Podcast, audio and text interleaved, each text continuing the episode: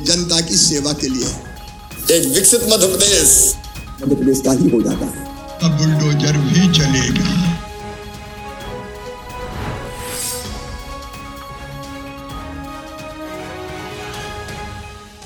मुख्यमंत्री श्री शिवराज सिंह चौहान ने घोषणा की है कि राज्य के कर्मचारियों का महँगाई भत्ता चार प्रतिशत बढ़ाया जाएगा। अभी केंद्र और राज्य सरकार के कर्मचारियों में चार प्रतिशत महँगाई भत्ते का अंतर है।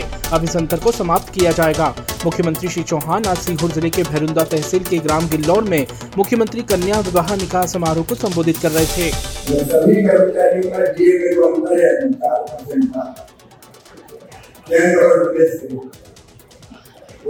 को समाप्त करते हुए सभी कर्मचारियों का चार परसेंट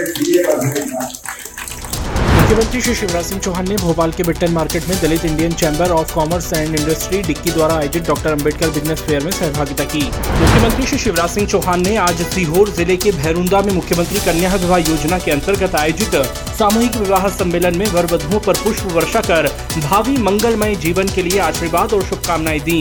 इस अवसर पर मुख्यमंत्री जी ने वर वधुओं को मुख्यमंत्री कन्या विवाह योजना के अंतर्गत उनचास उनचास हज़ार की राशि के चेक वितरित किए।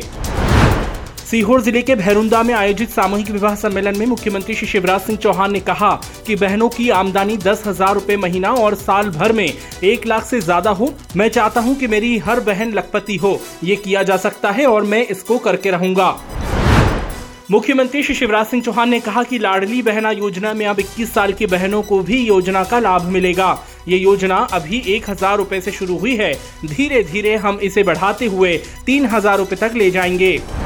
मुख्यमंत्री श्री शिवराज सिंह चौहान ने आज निवास स्थित सभा कक्ष में राष्ट्र और समाज की सेवा के लिए अपना संपूर्ण जीवन अर्पित कर देने वाले माँ भारती के सच्चे सपूत, डॉक्टर श्यामा प्रसाद मुखर्जी की पुण्यतिथि पर उनके चित्र पर माल्यार्पण कर नमन किया। अपने प्रतिदिन पौधरोपण के संकल्प के क्रम में मुख्यमंत्री श्री शिवराज सिंह चौहान ने आज श्यामला हिल्स स्थित स्मार्ट सिटी उद्यान में आंवला, करंज और कचनार के पौधे रोपे।